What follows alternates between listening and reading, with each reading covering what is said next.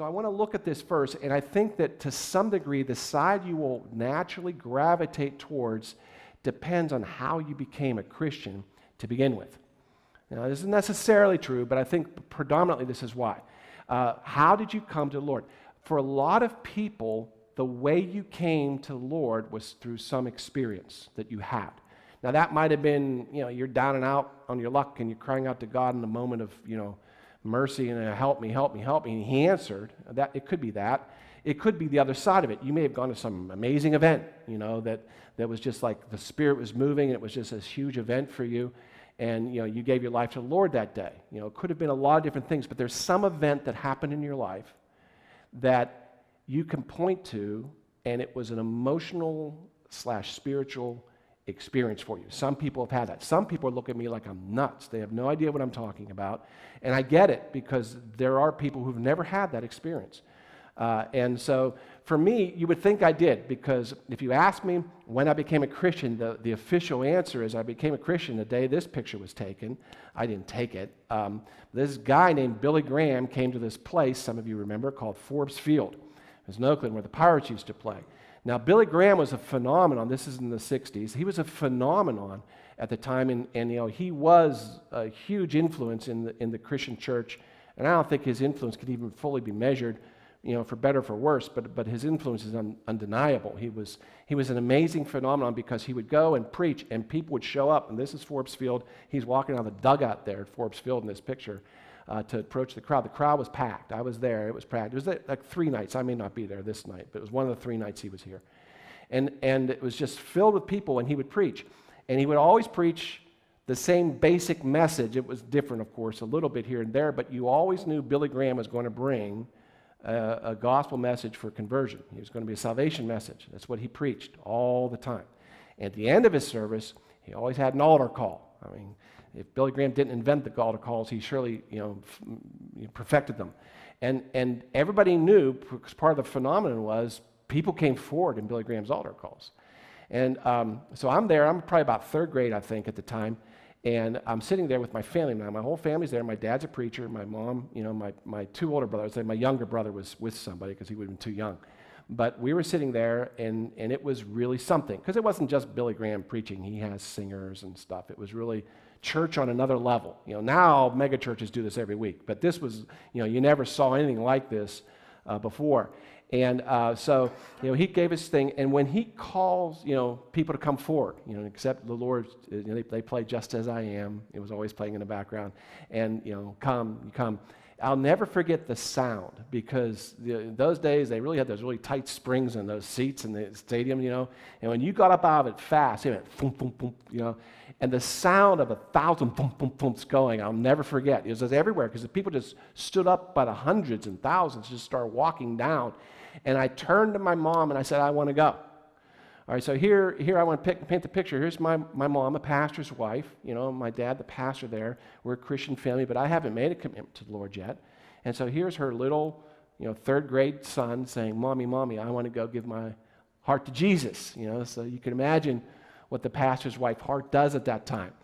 Well, my mom tried to talk me out of it. She goes, "Oh, honey, you know, no, no, you don't, you don't need to do this. You know, um, your dad's a pastor. You can do this anytime. You do not need to go forward right now." And I'm thinking, what kind of a mom tried to talk their son out of you know, giving a life to the Lord?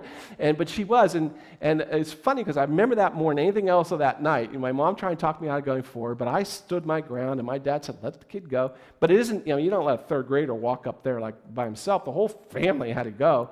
And, and I always thought that was so weird until I became a parent and had a park in Oakland. I mean, I get it now. I understand. Like, come on, they're all up there. Let's go get out of here now before the traffic. You know, I understand. You can go. We'll pray for you at home. It's okay. Um, but that was my experience. So I went forward. I, you know, did my little prayer, and they, I filled out my little paperwork with them, and my mom had to help me. And, and then I, you know, basically forgot about it. I mean, it really wasn't a huge. It should have been this great moment in my life, but I'll be honest with you. I woke up the next day and other than the fact that I got a birthday card and a Christmas card from Billy Graham that year, uh, my life didn't change a whole lot, you know. Uh, so, but some people have had these experiences, they'll tell you that after they get saved, man, the next day the birds are singing better, the air is sweeter, and the sun shines brighter. You know, just everything's changing. I'm not trying to mock it. I'm telling you guys, if you had that experience, I'm a little envious because I didn't. I kind of grew on the other side that we'll get to in a couple weeks. But uh, if you had that experience, and, and those people who didn't kind of give them their grace because this is their experience. They started the Lord with this experience, some kind of a big spiritual experience, and then they hear you're supposed to grow in the Lord. What do you think they think? You know, what would you think? If you started your life with the Lord that way, that was what started it, and they said, now you need to grow in the Lord. What do you think? What you think is that I need to have another experience. And it should be bigger because I'm growing in the Lord. And maybe I should have bigger and more frequent experiences. In fact, maybe that's what we should be doing. So it's natural that they're going to start looking for ways that they can have bigger and more frequent experiences. And their Christian walk is going to be moving from uh, Christian experience to Christian experience. And that's what they're going to do. So um, that's not a bad thing, and that's not even a wrong thing. And if that's, if that's how you came to the Lord, and that's how you see the Lord, and that's how you, you, you want to grow in the Lord, it's not like you're wrong, it's just it's incomplete. In 2 Peter, Peter has, it tells us this, and he's talking now about the, um, the he's, he's talking about the, the writings of Paul. He's going to start there, but he's going to segue into a very important verse. He said, Bear in mind that just as our dear brother Paul wrote to you with the wisdom that God gave him, you know, he authenticates Paul as, as a messenger of God. And he writes the same way in all his letters, speaking in these matters. And his letters contain some things that are hard to understand. Amen. Hallelujah. I'm glad Peter thinks so too, because some of Paul's letters contain some things that are hard for me to understand. I'm always happy to read this verse. Peter had the same feeling. But it came from the Lord, it's wisdom. He says, Now some people are taking them. He calls them they're ignorant, they're unstable people and they're going to distort what he said, but that shouldn't surprise you. They do it with all the other scriptures too. And so he's talking about false teaching here. And then he says this Therefore, beloved, knowing this beforehand, knowing that people are going to take scriptures, what Paul wrote in every scripture, and they're going to distort it, he says, You know that. So don't get carried away by the error of unprincipled men and fall from your own steadfastness, which is your own salvation. But grow in the grace and knowledge of our Lord and Savior, Jesus Christ. So he's warning them, you know, and by the way, this is throughout the entire scriptures. They warn us. Jesus warns us, Paul warns us, Peter warns us. Watch out for false teaching. It is your responsibility to watch out for false teaching. It's not God's responsibility to strike every false teacher dead. That's kind of what we think. Well, you know, their ministry is prospering. God must be okay with it. No, God never promises he's going, to, he's going to kill off the false teachers. He will judge them, but he's not killing them off. It is our responsibility to make sure that we are not fooled by the false teaching. And then he says that last part, and he says we are to grow in the grace and knowledge, and they are not the same thing.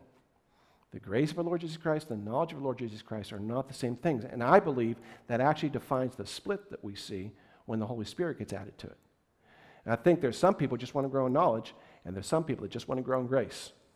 And Peter says we are to grow in knowledge and in grace. If you have them both, you're growing correctly. If you don't, you are really in trouble. And we'll talk about the trouble uh, in, in upcoming weeks. But when we speak of grace, we're usually thinking about salvation, but grace actually covers more than just salvation. Grace is really the presence of God in your life. And the reason why it's grace is because you don't deserve it. Grace is something that's given to you as a gift. You don't deserve God's presence in your life. I don't deserve God's presence in my, in my life. I'm evil right? It's only because of the grace of God that I can even have him here. And we see that in the psalmist says, you know, he says, look, blessed are those you choose and bring near to worship you. That's, that's grace because God gave it to you. You bring us into the courtyards of your holy temple, and there in your house we are filled with all kinds of good things. The whole point of the Christian walk, after all, is to walk in the presence of the Lord. We're supposed to be walking with the Lord. If we don't have God's presence, We've gone astray somewhere because we're supposed to have that. But that's grace. That's a gift. We don't earn it. It's a gift that's given to us. Uh, and while I'm on the subject of his presence, uh, let me also talk just a second about promised land. I've made this comment before, but the promised land without the promise is just dirt. The whole point of the promised land is to go to the place God promised and will be with us at. And in your own life, too. And the whole purpose of having experience with God is to have Him with you. If ever you try and get experiences without the presence of God, it doesn't even make sense. Um, in fact, the promised land, I've, I've shared your scripture before, but this is actually kind of funny to me in a way because God says to Moses, and I don't know if you guys knew this, but he made them an offer where they could just go up and take the promised land and not have to fight for it at all. I, he said, I'll, I'll, t- I'll take care of it all for you. He says, he speaks to Moses, says, Depart, go up from here, you and all the people that you brought up out of the land of Egypt. I promise this land to Abraham, Isaac, and Jacob. I will give it to you. I will. He says, You're going up into that land. I promised it. It's right there. Go take it. And he even goes on and says, I will send an angel before you. I will drive out the people there. That's a good deal. You don't have to fight for it. I'm going to give you the promised land. And you don't even have to fight for it. Just go. Take your people and go. And the angel will drive the people out. Now, those of you who know the story of Josh, the book of Joshua, the Israelites had to fight for the promised land. But before that happened, he offered to give it to them for nothing. He said, Go ahead, go up to this. It's a land flowing with milk and honey. It's, it's, it's rich and fertile. It's great. You're going to love it there. Go ahead. And then he adds this part But I'm not going with you because you are an obstinate people, and I just might destroy you on the way. You are so obstinate and disobedient, I'm afraid I'm going to lose my temper with you and just destroy you all as we walk up there. So you go ahead. I promised it to you. There it is. Go have it. I'll send an angel. You won't have to fight. It's what you want anyway. You want to make it easy. You don't want to fight for anything. Fine. You can just go on up there and you can have it. But my presence isn't going with you. And Moses says to the Lord, Look, you told me that you know me by name and I found favor. That's what you've told me. Okay. Well, before then, I, I want to tell you if I found favor with you, I just want to know your will.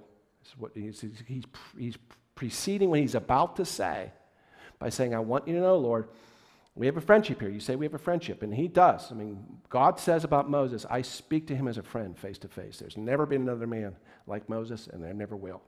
He has a friendship with God that none of us can understand. And so he says, I'm going to kind of lean on that friendship a little bit because here's what he says next Moses says to God, If your presence doesn't go with us, we're not going. The promised land without the promise is dirt. Uh, we get so focused on the land that we want God to take us to that we forget the whole part's his presence. Presence is grace. It's a gift that's given to him. And Moses says, I know you can do this. I don't want to do it. I'm not going anywhere if your presence doesn't go with us. I mean, it's amazing to me because what they end up having to do is fight for it. But Moses says, I'd rather fight for it with you than have you give it to me on a silver platter and leave us. I don't want that at all. I didn't spend 40 years to do that. And so we understand that the presence of the Lord is not a prize to be sought, it's a, it's a promise to be held onto. It's a gift that He gives us. In the old time gospel song, one of my favorite gospel uh, hymns is When darkness seems to hide his face, I will rest on his unchanging grace.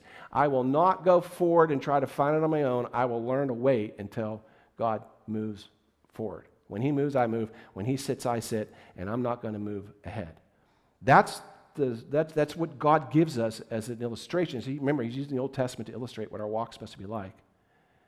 And I think that we lost sight of that somewhere along the way. So I want to talk about two dangers on focusing on the experience of God at, at, at the, at the uh, expense of you know, growing in grace and not in knowledge. And I'm only going to get to one of them today. You know, those of you who watch the clock, hallelujah, you'll get, you'll get out here on time because I'm only going to get to half of this today. But the, the, the first one, and the one I want to kind of camp on today, is it's very easy to become selfish when all you're doing is chasing the next experience very quickly, even though you start out holy and righteous and good, I just want more of God in my life. That's all I want. What's wrong with that? Nothing's wrong with that. You should want more of God in your life. But all of a sudden, you start deciding what that looks like. Well, here's the experience I started with.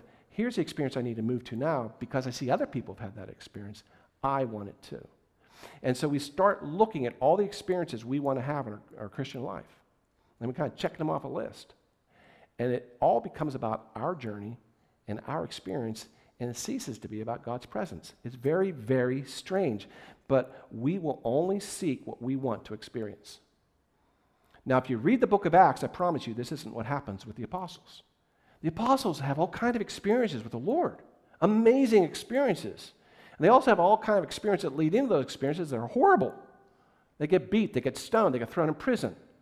And yes, Paul's thrown in prison, and yes, the angel comes and, and the power of the Lord makes the whole prison rumble and, and, and fall apart. And, and the, the church of Philippi starts because of that. But before that, he got beat with, with baseball bats and thrown into prison. How about that experience? Is that on your checkbox list? It's not on mine, I'll, I'll, be honest. I don't have that on my list.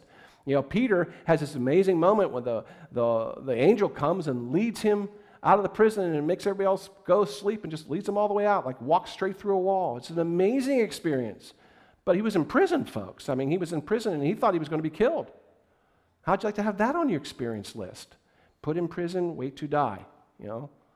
That, because, because, because that's what they did. They never were chasing experiences. The disciples never chased an experience. They're there for one reason. They're there to do the will of the Lord. And while they're doing the will of the Lord, all kind of experiences happen. And that's kind of the focus. Um, now, if you don't want to do that, if you want to say, that sounds really badly planned, Pastor, I, I think we can do a better plan of the Christian life. I want to work from victory to victory. I don't want to have those moments. I don't want to have moments of famine. I want to just have feast to feast. That's what I want. And I, I go out and I look, and there are a lot of preachers out there telling me that I can do that. It's easy to find teaching that says this is possible. You can go from victory to victory. You know, God wants you to succeed. God wants you to prosper. Uh, he loves you, and this is all part of it. And, and you, can, you can just, you, just forget this getting thrown in jail stuff. Just get the angel part. You know, we'll, we'll teach you how to do that. And so if, if you look at the writings of the Bible, it's warning you against this. In fact, Paul says this. He says, proclaim the message, persist in it, whether it's convenient or not. Boy, that's a hard thing to do. And I'm telling you, by the way, he's actually, this is an instruction from Paul to his protege. So he's actually kind of talking to a church founder, Timothy. And I, I read this and I go, yeah, I, I hear you. I can almost hear what Timothy's saying when he reads that. Because there are sometimes God wants us to persist in a message that's absolutely not convenient. I've told this story before, but uh, we were in a really downturn in our, in our membership, our, our attendance, not membership, our attendance. And I thought we had like, uh, like 9, 11 people coming on a Sunday morning, and we didn't have a Saturday evening service then. you know, sometimes it's low here because we had a really good turnout last night, but we didn't even have it. We had like nine people coming, and uh, I'm thinking, man, what do I need to do in order to grow, you know, the church? Because it's my responsibility to make sure this church grows. I thought, and I thought it was my responsibility to make sure that people want to come to it. I need to come up with a new sermon series that's exciting and people want. And God says, yeah, I want you to preach for three weeks on fasting. Oh, good God, that's good. I'll have six people left by the time that's done. You know, I can just imagine somebody walking into this building and say, "I really need from the word for the Lord. Here's the word of the Lord. Stop eating. Uh, he's going to make you fast." For like I can't imagine that. You know, but you know, sometimes God tests us like that. Are you going to stay persistent, whether it's convenient or not, or are you only going to preach what they want to hear? Because that's what Paul's talking about here. He said, "Correct and encourage with great patience and teaching, for the time will come when they won't even tolerate sound doctrine." but according to their own desires, they will multiply teachers for themselves. That's an interesting phrase. They will make more teachers. They will multiply teachers. Not the one God's ordained, is what he's saying. Not the ones I'm putting forth to speak my message. They'll go make their own. They'll multiply teachers to their own desires. And because they have an itch to hear something new, they will turn away from hearing the truth and they will turn aside to myths and fables. Now, I always thought that what Paul is talking about here is the name and claim it prosperity preaching. But that's not all he's talking about here. Anytime you are trying to get God to give you a message based on your desire, you're guilty of this. Anytime that you have woken up and said, you know what I need? I need a message from God about this. God, give me this message today. And if I go down to Spirit Chapel and that guy's not preaching it, well, I'll go somewhere else where it is. And if I can't find a church around here, I'll go on YouTube and I'll look. And I will find someone to give me the message that I need from the Lord. I will. Instead of allowing God to give you the message that He wants you to hear. We're letting our own desires determine our experiences. And this is when we become selfish. And this is when we're walking away from God. So it doesn't matter what God wants to tell me. Uh-uh. It only matters what I want to hear. I will choose my church service. I'll choose the mes- what I'm listening to on my radio or television or podcast. I will choose it based on what I want to hear because I know best what I need from the Lord. And I'm going to go find that message from the Lord. I will find the word from the Lord. Prophecy is never delivered that way. Every time they try to do that, by the way, God fouls them up. It's a very dangerous thing. Now, we talked um, a few weeks ago when we are in the book of Acts about this guy, and I'm going to go back to it again today. Some of you, this is rehashed a little bit, but bear with me because I want to I want to really show you something. So there was this guy uh, lived in this little village. His name was Simon, and he was a sorcerer. He had some real power, apparently, and the people were afraid of him. He actually had influence in the city, like the city council would defer to him because he was a powerful man, right? But um, Philip comes into the, the village and preaches the gospel, and everybody gets saved, including Simon. And this is in the book of Acts 8, chapter 8. Simon himself believed and he was baptized. Now, I'm going to stop there because I was always told there was only two things you needed for salvation confess Jesus with your mouth and be baptized. Although I was Presbyterian, baptism was optional, right? Confess him with your mouth and be baptized. I mean, that's like classic Christianity. That's what Billy Graham taught that night I heard him. You need to be baptized because he's Southern Baptist, and you need to confess Jesus with your mouth. You need to actually say it. You confess it with your mouth, be baptized. That's what I was taught. Now I want you to sh- I want to show you what happens with with good old Simon here. He follows Philip everywhere. He's like caught up in this whole gospel message. So he's professed Jesus as Lord with his lips. He's been baptized, and, and he was just astonished by what was going on, by signs and miracles. But then Peter and John arrive, and they pray for the new believers so that the Holy Spirit would come to them, and it works. Peter and John placed their hands on people, and the Holy Spirit fell on these people. And Simon's watching this, like, wow, this is amazing. Now, he then comes and he tells, he's going to tell Peter, I want to do that. Now, I want to show you, he's not saying, I want to have the ability to have these miracles in my life. He's saying, I want to give this gift to other people. There's nothing wrong with that, right? I want to give that gift to other people. I would love it if the Lord would empower me so you guys can come forward and I could put my hands on you and pray for you and the Holy Spirit would be full in your life. I would love to be able to do that, right? I, I, you look at that, that's not a bad thing. He's, he's not actually asking for the power for himself, he wants to give it to others. I want to give it to others. And then he knows how, you know, church works, so he offers the money because, you know, every little missionary needs money. When Simon saw the Spirit was given by the laying on of the apostles' hands, he offered the money and said, Give me this also, this ability, so that everyone on whom I lay my hands will receive the Holy Spirit. I want to give people the Holy Spirit. Now, you think Peter would say, Well, how much? What are we talking here? You know, I'm going to start writing a number here and put zeros. You tell me when I can stop, kind of thing. You know, I don't know what, what most people would do there, but it seems like a pretty good thing. Yeah, you know what? You're, you know, you're a saved person, you just confessed Jesus, you're baptized, you know, maybe we can work something out here because we're going to leave. We need somebody here who can take over leadership. You're a leader in the area. Maybe we could do something there. Or even if he's off base, you know, people say, eh, you know, you have to go through our discipleship program first. You know, then we can get you here. But instead, Peter says, you and your money can go straight to hell. Basically, that's what he says. You and your money can go straight to hell. You think you could buy the Holy Spirit? Mm-mm. Doesn't work that way. Now, understand that what he's asking for here is he's asking to be an apostle. He doesn't understand that, but that's what he's asking for. He's asking to be an apostle. And Peter says, Yeah, you can't buy apostleship.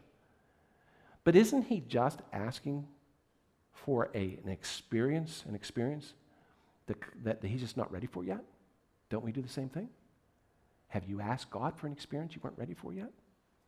I want to speak in tongues. I want to have the prophetic word in my life. I want to lay hands on people and see them healed. I want to cast out demons. Have you ever asked God for any of these kind of things after you read the book of Acts? Isn't He just asking for an experience that He's not ready for yet?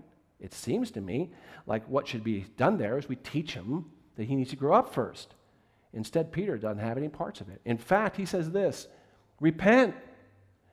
You have no part or share in this ministry. What he's saying to him is there's no part of God in you, and there's no part of you in God. As I said the first time I drew this, if you drew, uh, preach this, if you draw two, a Venn diagram, there's two circles, there's no intersection. It's completely separate. He's saying he's not even saved. That's what he's saying. That's a scary verse because he confessed him with his mouth. But James says so does the devil. So what? He was baptized, so he got wet. What difference does that make? Where's his heart? And Peter looks at his heart with the power of the Holy Spirit, and he says, For having such a thought in your heart, I see that you are full of bitterness and captive to sin. I know why you want this. You want this because you're bitter. You're bitter at God. You're holding a grudge against God. And you think this will make you important in other people's eyes. This has nothing to do. You want this experience for your own selfish purposes. You can go straight to hell. That's basically what Peter says. See, the thing is, the, the prayer should sound like this Lord, what do you want to tell me? That's the prayer of a righteous servant. You want to know what the other prayer sounds like? God, speak to me now about what I'm asking you to speak to me about. And that is the prayer of a bitter unbeliever.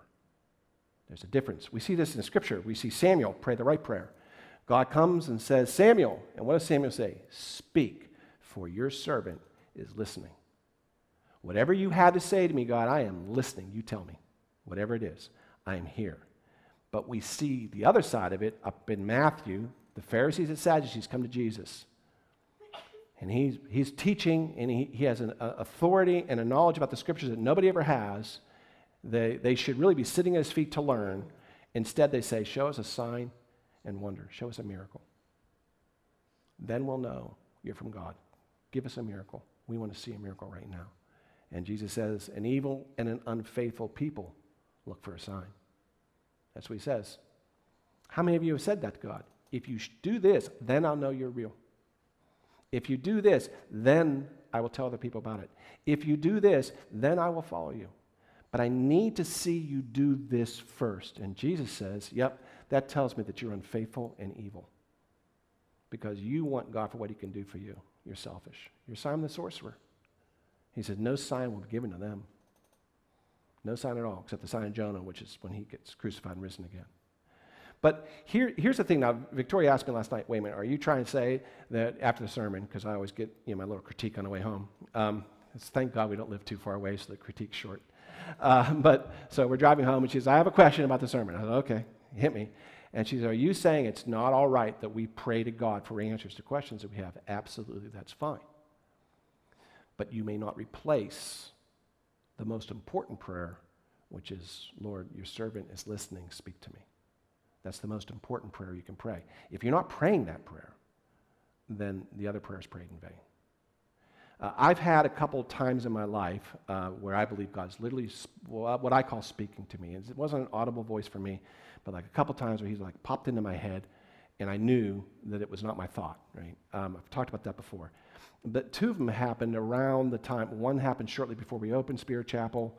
Um, but it wasn't go open Spirit Chapel, by the way. That wasn't what he said. What he said was really weird. Um, it had nothing to do with Spirit Chapel, had nothing to do with any of my questions.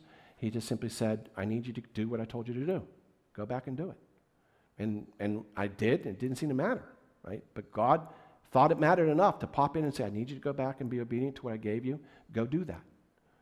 So, okay, I guess. I did it, and like, okay, I did it. You know, what, what changed? Nothing. But if God can't trust me to deliver a message, a very small, simple message, how's He going to trust me with this pulpit to deliver His message? See, sometimes God's testing our faithfulness. Can I trust you to, to, to say something that doesn't seem to be mattering to you, but it matters to me? Can I trust you to do that? Because if I can't trust you, I'll find someone else for Spirit Chapel. I, I need to know I can trust you. The other time he popped in, I was in the middle of grief and, and, and I had a lot of problems going on in, in a very specific area of my life. And I was here and I was, I was actually crying and calling out to the Lord. And he popped in and corrected my theology about something completely different. Like, it was cool that God popped in. It was cool that he corrected my theology. But I had this list of questions he didn't even bother answer. That's not atypical, by the way. Read the book of Job. You know, the whole book of Job is like 40 chapters of Job complaining and telling everything is wrong in his life. And, and look, Job has reason. You know, things are bad in his life. And God finally shows up. He doesn't answer anything he said, not one question. But he sets the record straight. So the thing is that God knows things that we don't know. He sees things that we don't see. And he has things to tell us that we don't want to hear. And we won't get it because we are way too busy chasing around looking for answers to our questions, and we forget that God tells us to be still and wait. But we're chasing. We're chasing the answer I want, and God says, No, you'll be still. This is all through the Bible, by the way. Be still before the Lord and wait patiently for Him. I cannot tell you how many scriptures say, Wait upon the Lord.